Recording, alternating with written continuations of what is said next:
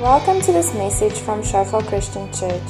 May you experience God's grace as you listen to His word being preached. So, who of you here have ever been in a desert? Standing in a desert, looking around, seeing nothing but sand? Well, there's quite a few here. But if it's not everybody, this, this whole analogy of mine is not going to work. So, what I want you to do is every so just close your eyes. Just close your eyes for a moment. And then imagine you're on a beach. Everybody's been on a beach before.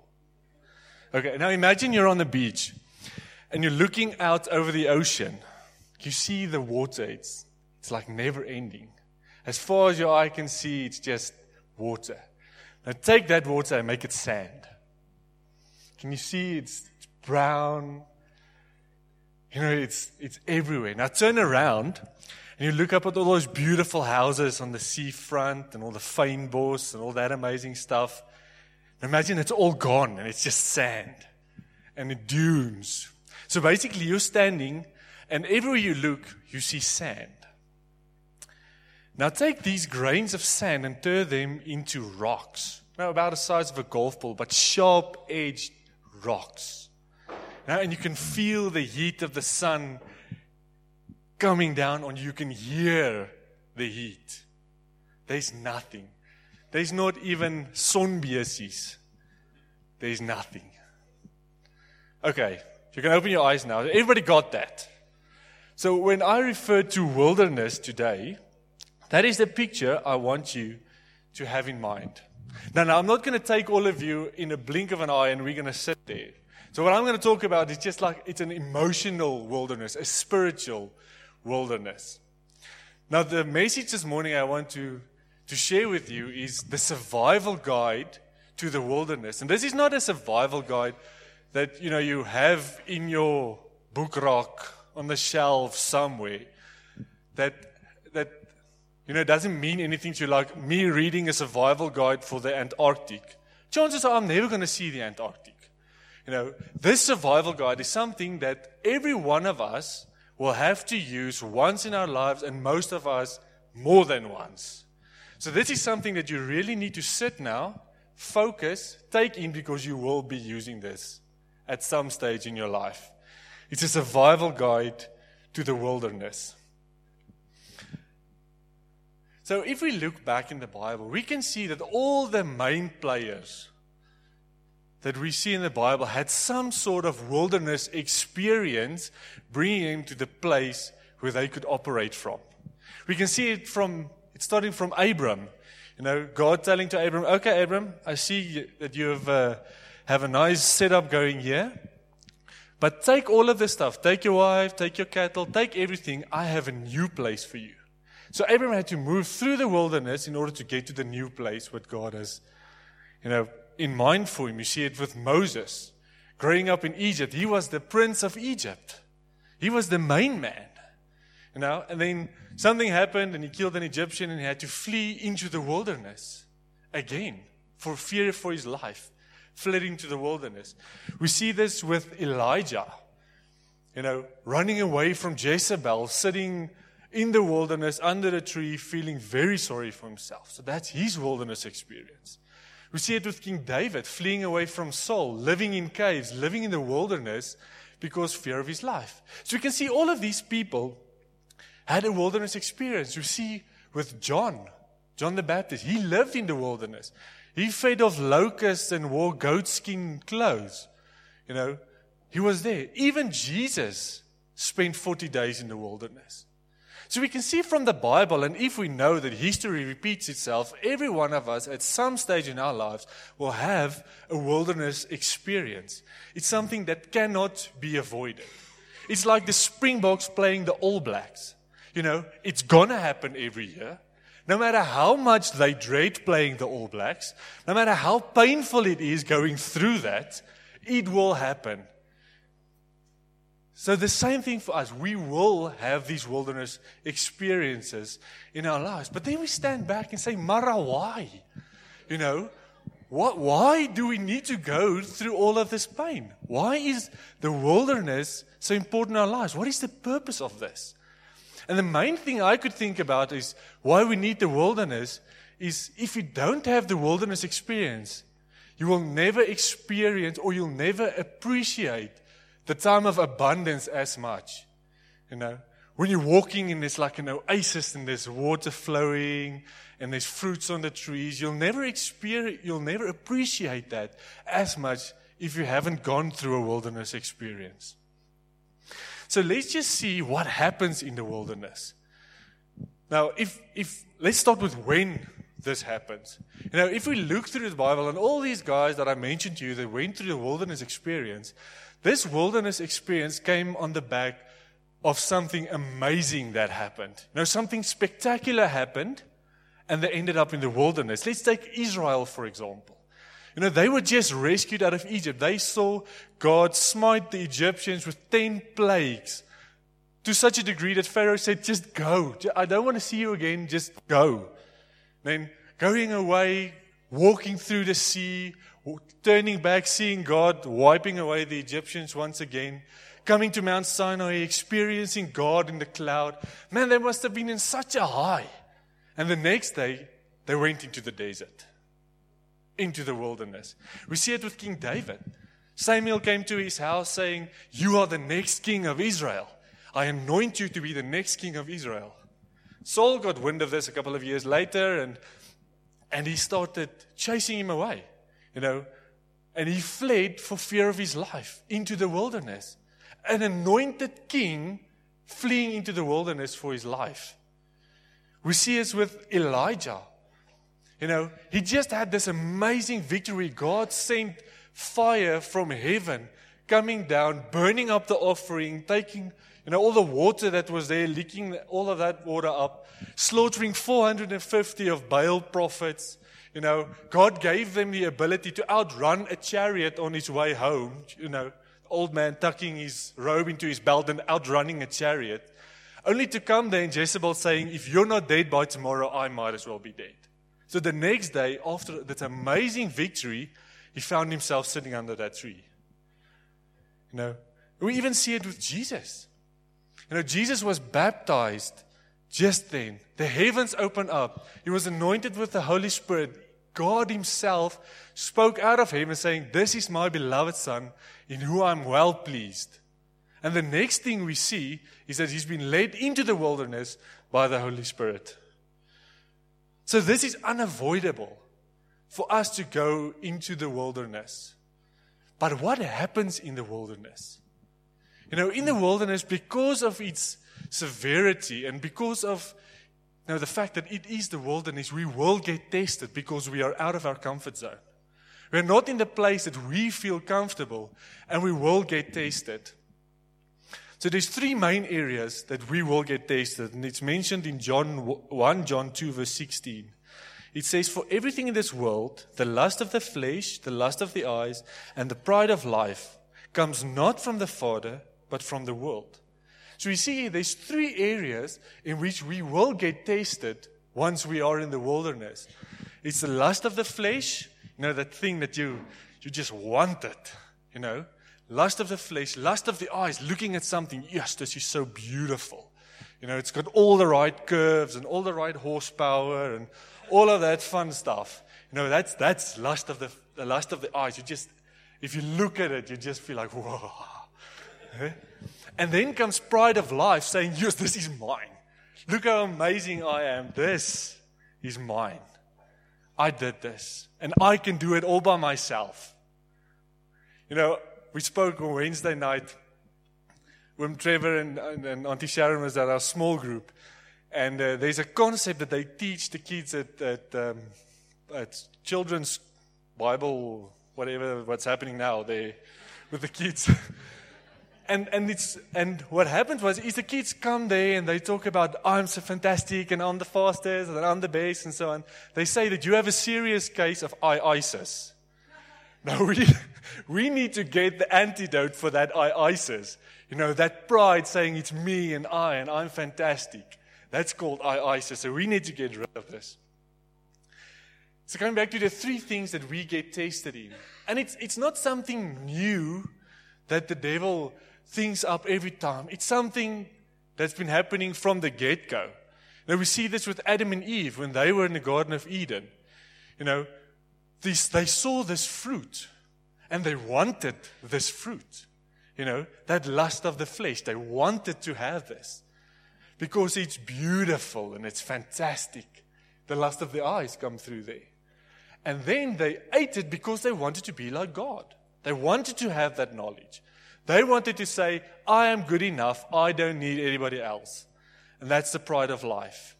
And they failed that test. Looking at Israel, you know, just before they go into the promised land, Now, they were standing there on the banks of the Jordan River. They sent out these spies. They came back, and these guys were petrified. Two guys said, Yes, we can do this. They know God, they have experience of God. But the other guy said, Have you seen that place? Now, have you seen the people there? They're massive. You know, that lust of the eyes, the fear that what you see installs inside of you. Have you seen these people? You know, um, yeah, and, and the lust of the flesh, that, that whole mission for self perseverance, we're not going to go there, we're going to get slaughtered. You know, I want to preserve myself. The flesh is important. And then they rebelled against God, saying, There is no way that we're going to go in there to get slaughtered. There's no way that you can provide for us to go in there. We're scared. We might as well go back to Egypt. You know, we're going to go back to Egypt. And that was every time. This is a reoccurring thing for these Israelites. Every time when things get a little bit hard, no, no, no, no, no. No, let's go back to Egypt because we know what's going on there. That is our comfort zone. Doesn't matter how hard it is, that is our comfort zone. There's a saying that says you can take the slave out of Egypt, but you cannot take Egypt out of the slave. And that is what happened to them. It was their lack of trust in God that made them wander around in a desert some more. They failed this test. They failed on all three of those tests. You know, and God let them wander around the desert for 40 years, for one whole generation, until all the Egypt was out of the slave. And then they were ready to go in. Now we see Jesus' temptation. I'm just going to read this portion in Luke 4, verse 1 to 12. We see uh, Jesus, full of the Holy Spirit, left Jordan and was led by the Holy Spirit into the wilderness, where for 40 days he was tempted by the devil. He ate nothing during those days, and at the end of them, he was hungry. Now, who knows if you're not eating for 40 days, you might be hungry. Okay. Yes, he was, he was hungry. The devil said to him, If you are the Son of God, tell this stone to become bread. And Jesus answered, It is written, man shall not live by bread alone. So we see this is lust of the flesh. You know, take this bread, or take these stones and make them bread. You know, it's something you want. It's something you think you need. That lust of the flesh. And Jesus sent him away. And then the devil led him up a high place and showed him in an instant all the kingdoms of the world. And he said to him, I'll give you all their authority and splendor as it's been given to me, and I can give it to anyone I want. If you worship me, it will all be yours. And Jesus answered, It is written, worship the Lord your God and serve him only. So Jesus, ach, the devil took him up and showed him all these beautiful kingdoms, you know, lust of the eyes, showing all this amazing stuff. And Jesus said, You know, that's not for me. And then the devil led him to Jerusalem and had him stand on the highest point of the temple. If you are the Son of God, he said, throw yourself down from here, for it is written, He will command His angels concerning you to guard you carefully. He will lift you up in their hands so that you will not strike your foot against a stone. And Jesus answered, It is said, Do not put the Lord your God to the test. We see this is the pride thing coming again. Jump off this thing and you will be protected because you are amazing. You know, you are so special that God will send his angels to protect you. He spoke to the vanity there. And then Jesus said to him, You know, don't put your Lord God to the test. And when the devil had finished all his tempting, he left him until that opportune time. So we see here that Jesus was tempted on all three bases as well. And he succeeded. He passed the test. He was the first person and the only person ever to have passed this test. So now we see that we cannot avoid the wilderness. You know, and we cannot overcome it by ourselves. It's just not possible. We need we need to look to Jesus to give us the ability to get through this wilderness.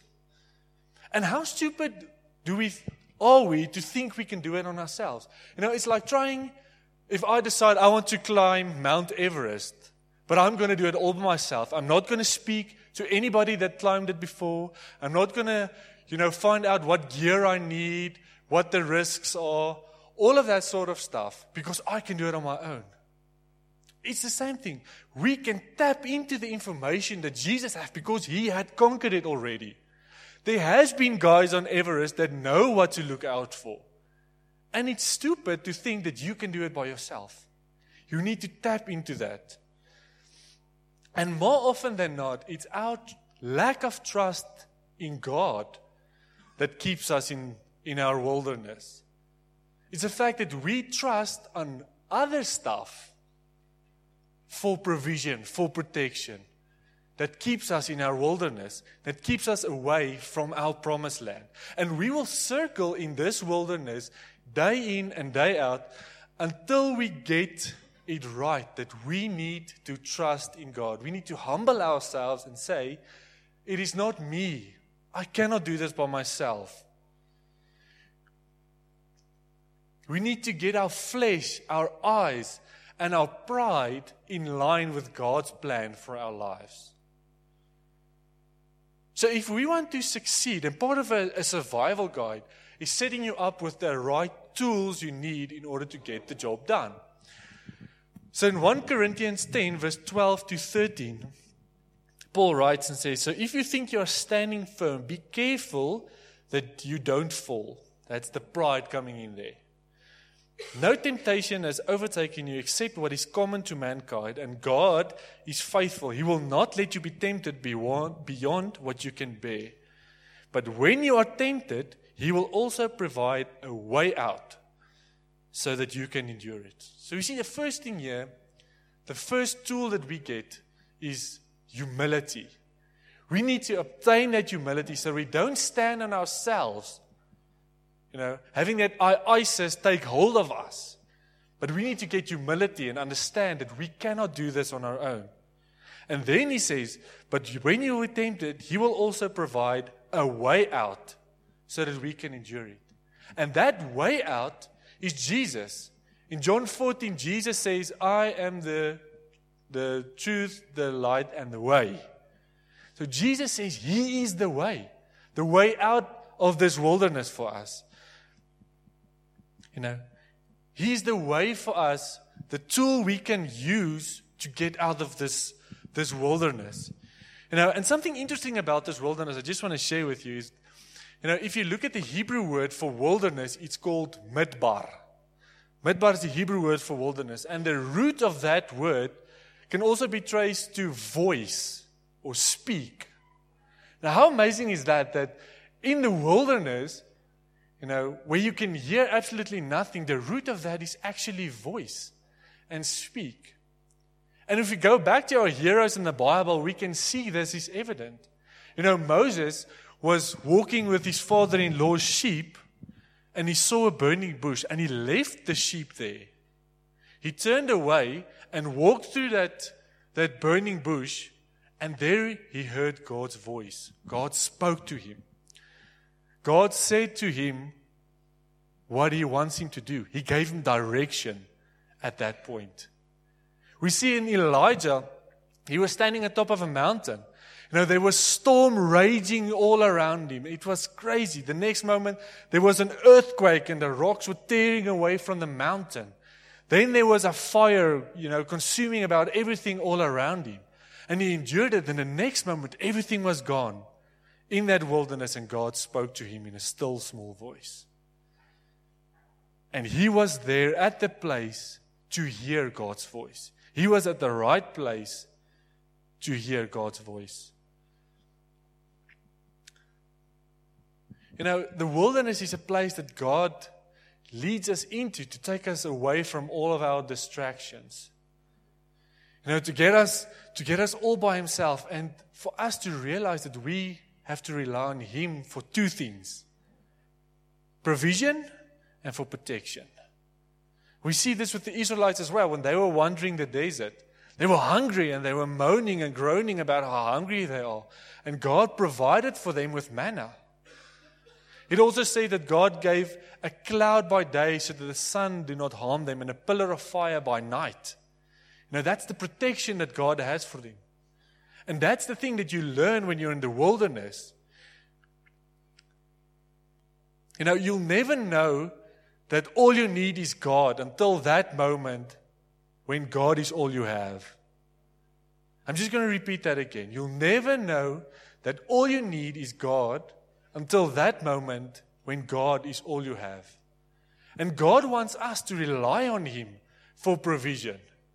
You know, yes, it's fantastic to have, you know, savings bonds and insurance for dreaded disease and, you know, all of that fantastic stuff. It's great to have that. But if you put your trust in that, you don't trust in God for that provision, for that protection, for when something goes wrong. What happens then? So we don't need to be afraid of this wilderness experience. It's gonna happen. Yes, it's not fun. It's uncomfortable. It's horrible. But we don't need to fear this. We need to embrace this wilderness experience. You know, ask not what you can do for the wilderness, but what the wilderness can do for you. You know, there's something that we can get out of this wilderness situation. You know, and we read that in James 1, verse 2 to 4. It says, Dear brothers and sisters, when troubles of any kind come your way, consider it opportunity for great joy. So when the trouble comes, is when we are in the wilderness. Okay. So this is an opportunity for great joy. For you know that when your faith is tested, your endurance has a chance to grow. So let it grow. For when your endurance is fully developed, you will be perfect and complete, needing nothing. How great is that? So, if you're in the wilderness, be glad you're in the wilderness. You have an opportunity yet to grow yourself a little bit. You know, the thing that most people in the corporate environment moans about the most is that their employer doesn't send them on enough courses to grow themselves. Now, here you have this opportunity to grow yourself, to become better, to grow your faith in God for provision, for protection. And then enduring this, you will be fully developed, needing nothing. So let's go back to our heroes again. Let's see how they experienced it. We see Abram, when he was in the wilderness, was the time that, you know, he became the father of faith. It was during that experience for him. Moses, you know, coming, being the prince of Egypt, coming into the wilderness, and at the stage when God spoke to him in the burning bush, Numbers 12 referred to him as the meekest man on earth. It changed him. We see David. When David was in the wilderness, he written most of the book of Psalms. How amazing is that? And it's during that experience that he became the man after God's own heart. Was in that wilderness. Because John was in the wilderness, he could be the man that was prophesied by Isaiah, saying, You are the voice in the wilderness, saying, Prepare the way. It's because he was in the wilderness that he could have become the man that he wanted, that God planned for him to be. And they were tested. It was not easy for these guys in the wilderness. Most of them fled for their lives. It was harsh, the environment was hard. But they developed their faith grew. You the endurance developed. And by the end of that time, when they stepped out of this wilderness, they could be who God wants them to be. And that is the whole key to this thing. Is the fact that we need to step out of this wilderness. None of these guys' greatest works were done while they were in the wilderness. The stuff only happened for them and in their lives and through their lives the moment that they stepped out of this wilderness.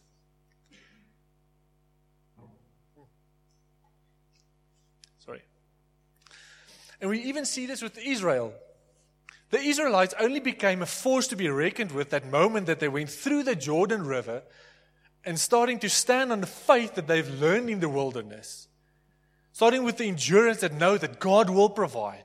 If God says, they can flatten these guys, they can go and do it because they know God does what He says He does. It was that experience that taught them that. But they had to go through the Jordan into their promised land before that could be fulfilled in their lives.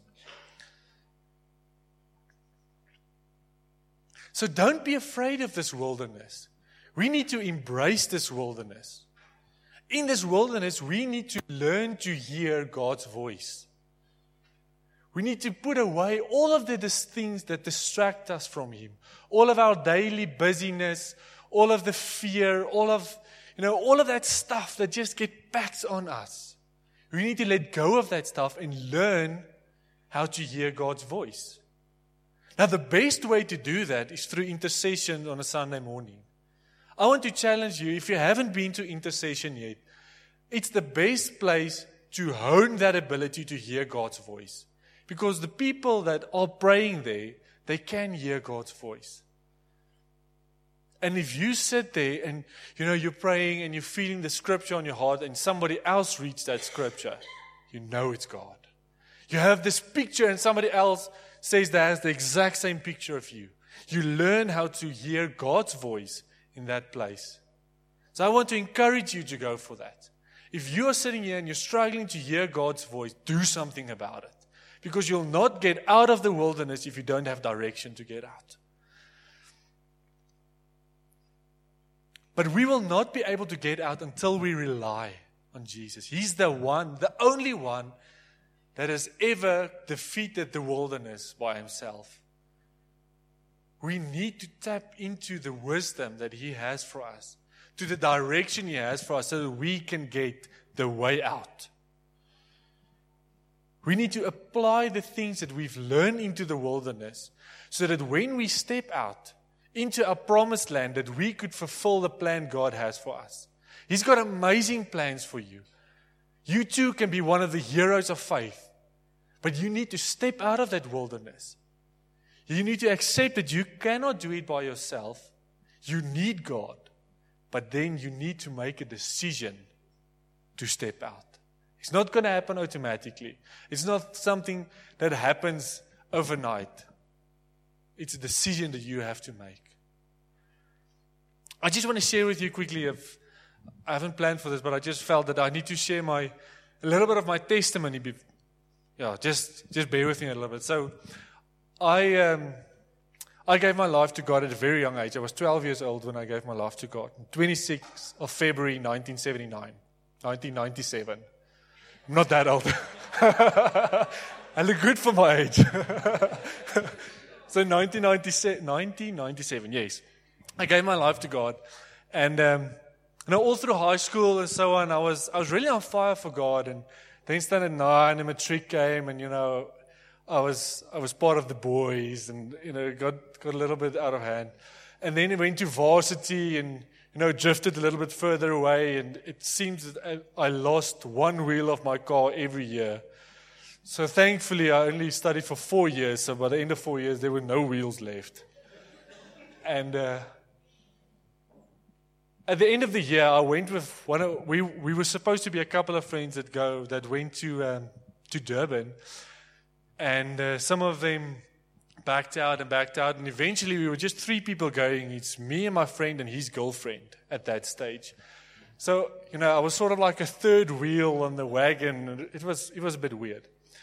But, you know, it doesn't matter because I, I make friends quite easily. I have an outgoing personality. So, you know, it's, it's not a big thing. So we went to this, this New Year's Eve party and it's just, just down the road from where we, where the house was where we stayed.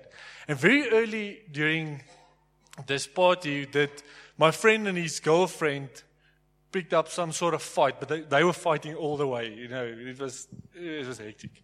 So they picked up a fight and they left. So I was left standing there, and it was um, there was so many people there, and I was talking to these people, and you know, all of a sudden I stood there and I realized how alone I was. in the midst of all these people. You know, and I was talking to them and we were having fun. And then all of a sudden, I just realized that these people is not what I need. So what I did, I went, I bought a beer and I went, and I went and I, there was a, a, like this wall that you can climb up to. And I sat on that wall and I was looking out over the ocean. You know, and God spoke to me that day and he said, is this the life that you want? You know, do you want the sort of relationship that this friend and his girlfriend has? Is this what you want? And I said, No, this is not what I want. And God says, If you keep on with what you're doing, this is where you'll end up. So from that moment, I made a decision. I said, I'm not going to do this. So I recommitted my life to God right there. I went home, I started praying, and then two months later, I met my wife. And the fact of the matter is, if I have met her while I was still in the desert, she would have not been my wife today. So it's just being at that right place, you know, having that humility saying, I'm alone. No, I cannot do this by myself. And knowing what you want, knowing that God has a better plan for you. Stepping out of that wilderness. I just want to read something. So the passage is Isaiah 35. It says, The desert and the parched land will be glad. The wilderness will rejoice and blossom. Like the crocus, it will burst into bloom. It will rejoice greatly and shout for joy. The glory of Lebanon will be given to it, the splendor of Carmel and Sharon. They will see the glory of God and the splendor. Strengthen the feeble hands, steady the knees that give way, and say to those with fearful hearts, Be strong, do not fear. Your God will come, and he will come with vengeance, with divine retribution. He will come to save you. Then will the eyes of the blind be opened, and the ears of the deaf unstopped. Then will the lame leap like deer, and the mute tongue shout for joy. Water will gush forth in the wilderness, and streams in the desert.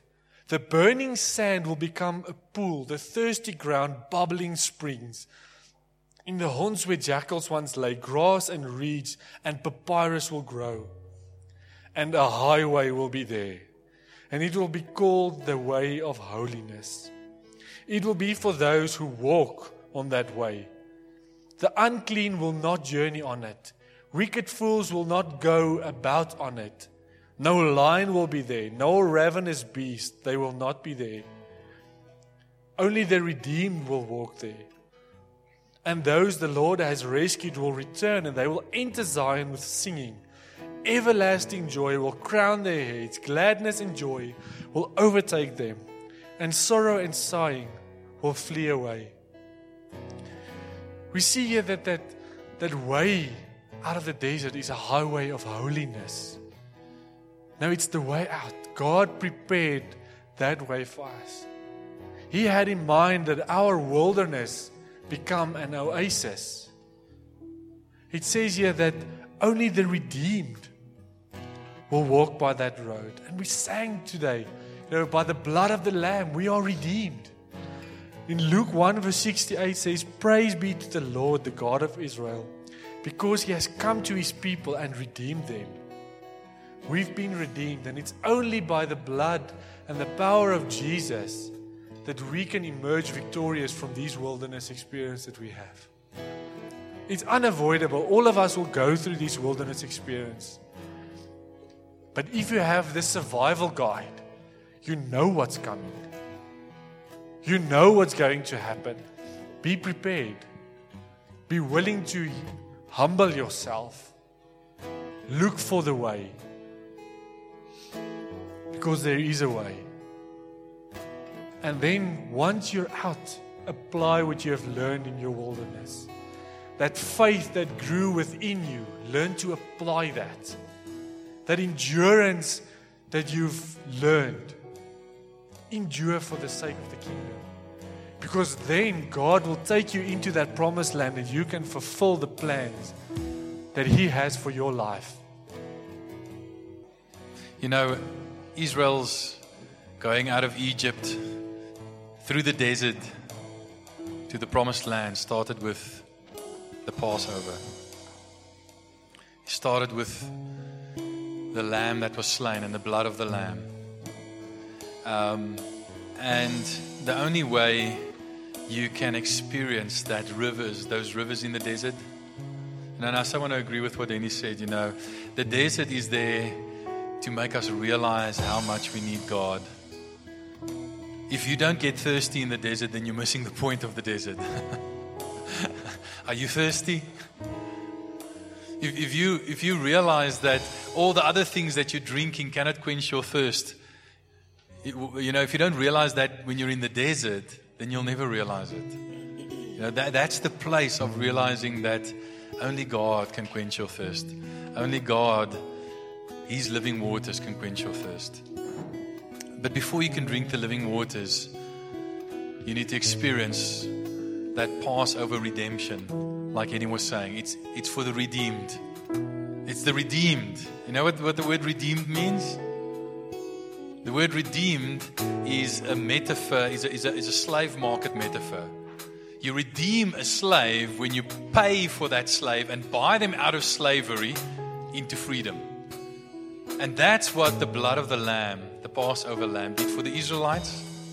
And that's what the blood of the Jesus, the ultimate Passover lamb, does for us. It redeems us so that we can go through the desert as the redeemed who can drink from the living waters of God. And that's what we celebrate when we celebrate communion. We celebrate the redemption of God. We celebrate the price. Jesus' broken body and his shed blood, which was the price that was paid to redeem us, to buy us out of slavery into freedom. Jesus, we want to thank you, Lord, for your broken body, Lord, which is represented by this Lord, this bread, Lord, and, and just like this bread was broken, your is broken, Lord, your body was broken for us. Just like this bread is pierced and has holes in it, Lord, your body was pierced for us. Just like this bread has marks on it, Lord, your body was bruised for us. So that everything that our bodies were supposed to endure as slaves, Lord, your body endured in our place. And we thank you for it, Lord, and we receive it. In Jesus' name, let's eat together.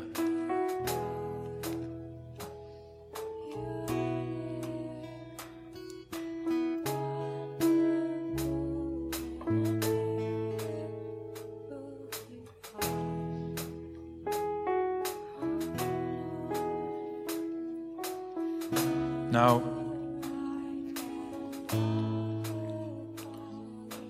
if you have not yet in the light of this great sacrifice, committed your life to, to, to, Jesus, or if you feel you need to recommit it, I just want to give you a moment to actually do that before we drink the cup. Because this cup, Jesus says, is the new covenant in my blood. I am the sacrifice. This is the blood of the new covenant that ratifies my covenant with you, my relationship with you, as a covenant relationship. And if you, if you have not, never yet committed your life to Jesus, or if you feel you need to recommit it, I just want you to close your eyes. Even if you, I mean, Passover is something that happened every year for the Jews, and that happens even, you know, communion happens even more often for us, and, and it's inherently a covenant renewal ceremony. Take, take just a minute to renew your covenant with the Lord and say, Lord, I recommit myself to you. I, I, I remember again the covenant that you made with me, the, this new covenant. I commit myself to you. Just in your own words. Just close your eyes in your own words do that.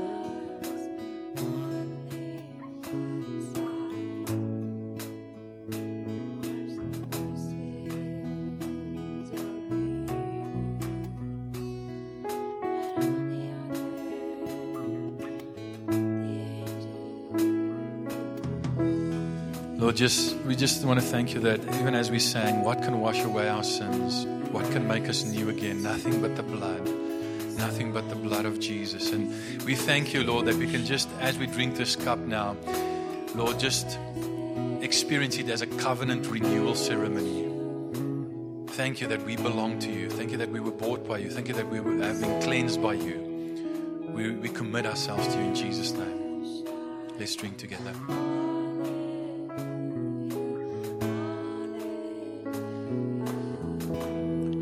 Now, um,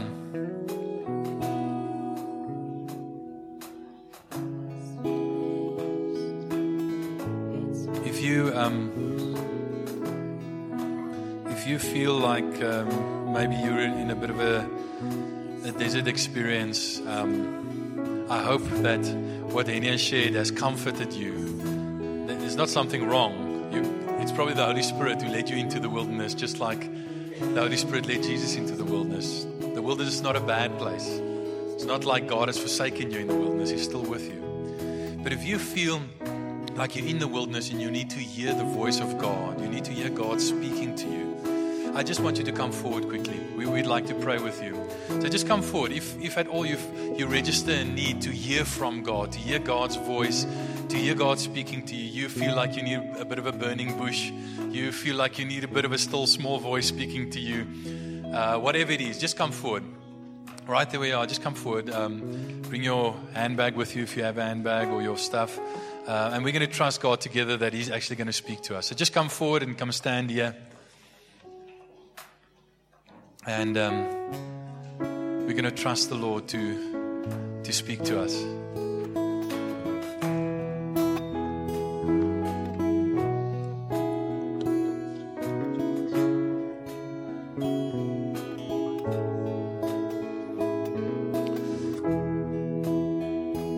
Um, if you're standing in front, uh, just just lift up your hands to the Lord, just in a gesture of surrender, and just ask the Lord to speak to you. And then, as as they're standing in the front and praying, and I just want to ask if there are any um, counselors, people who can pray, uh, who want to pray with with them. Could you just come forward um, as well? And just make sure that everyone here standing in front, there's someone standing with them who can lay hands on them and pray with them. So if you're a small group facilitator, or if, um, if you just want to come and pray, just, just come and lay hands on someone and pray with them. And trust the Lord for, for a word with them. Father, we want to thank you, Lord, that you are the one that leads us to the desert but that you're also the one that leads us through the desert.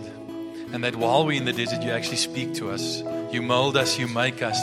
Thank you, Lord, that the desert is a hot place, Lord, where our faith is refined like gold to remove all the impurities. And thank you, Lord, that you're doing this in our lives as we go through the desert, Lord. And and I just want to pray, Lord, especially, Lord, for those who are afraid because of their desert experience, because they feel they're not hearing your voice, because they feel things are going wrong, because they feel like they're not getting the breakthrough. Lord, I just come against that anxiety now in Jesus' name. We break the power of fear and we say, God is with us. Even in the desert, God is with us. He's the one that brought us to this place, uh, this desert place, and He's the one who will bring us through it. And we just pray, Lord, that our spiritual ears, Lord, Thank you, Lord, for, for the heat of the desert, Lord, that it can melt the spiritual wax in our ears, Lord, so that we can hear your voice in Jesus' name. And, and we just pray that we'll hear your voice loud and clear. Lord, even if it's the still small voice that you speak to us with, Lord, that we'll hear it loud and clear. In Jesus' name. We just bless every person with the ability to hear your voice now. In Jesus' name. As you guys pray together, want you just really trust the Lord that He will speak to you and that you'll hear His voice. Lord, as we close and as we continue in prayer, Lord, I just want to speak your blessing of your people, Lord God. Lord, and I want to pray, Lord God, that we'll be strengthened, each one of us, with might in our inner man, that we might know the height, the depth, the breadth, the width, the love of God that surpasses all knowledge, all understanding. In Jesus' name,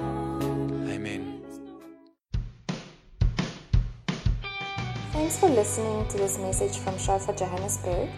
May the grace you received produce God's greatest glory and your greatest good. For more information and sermons, please visit our website at www.shofar.joburg.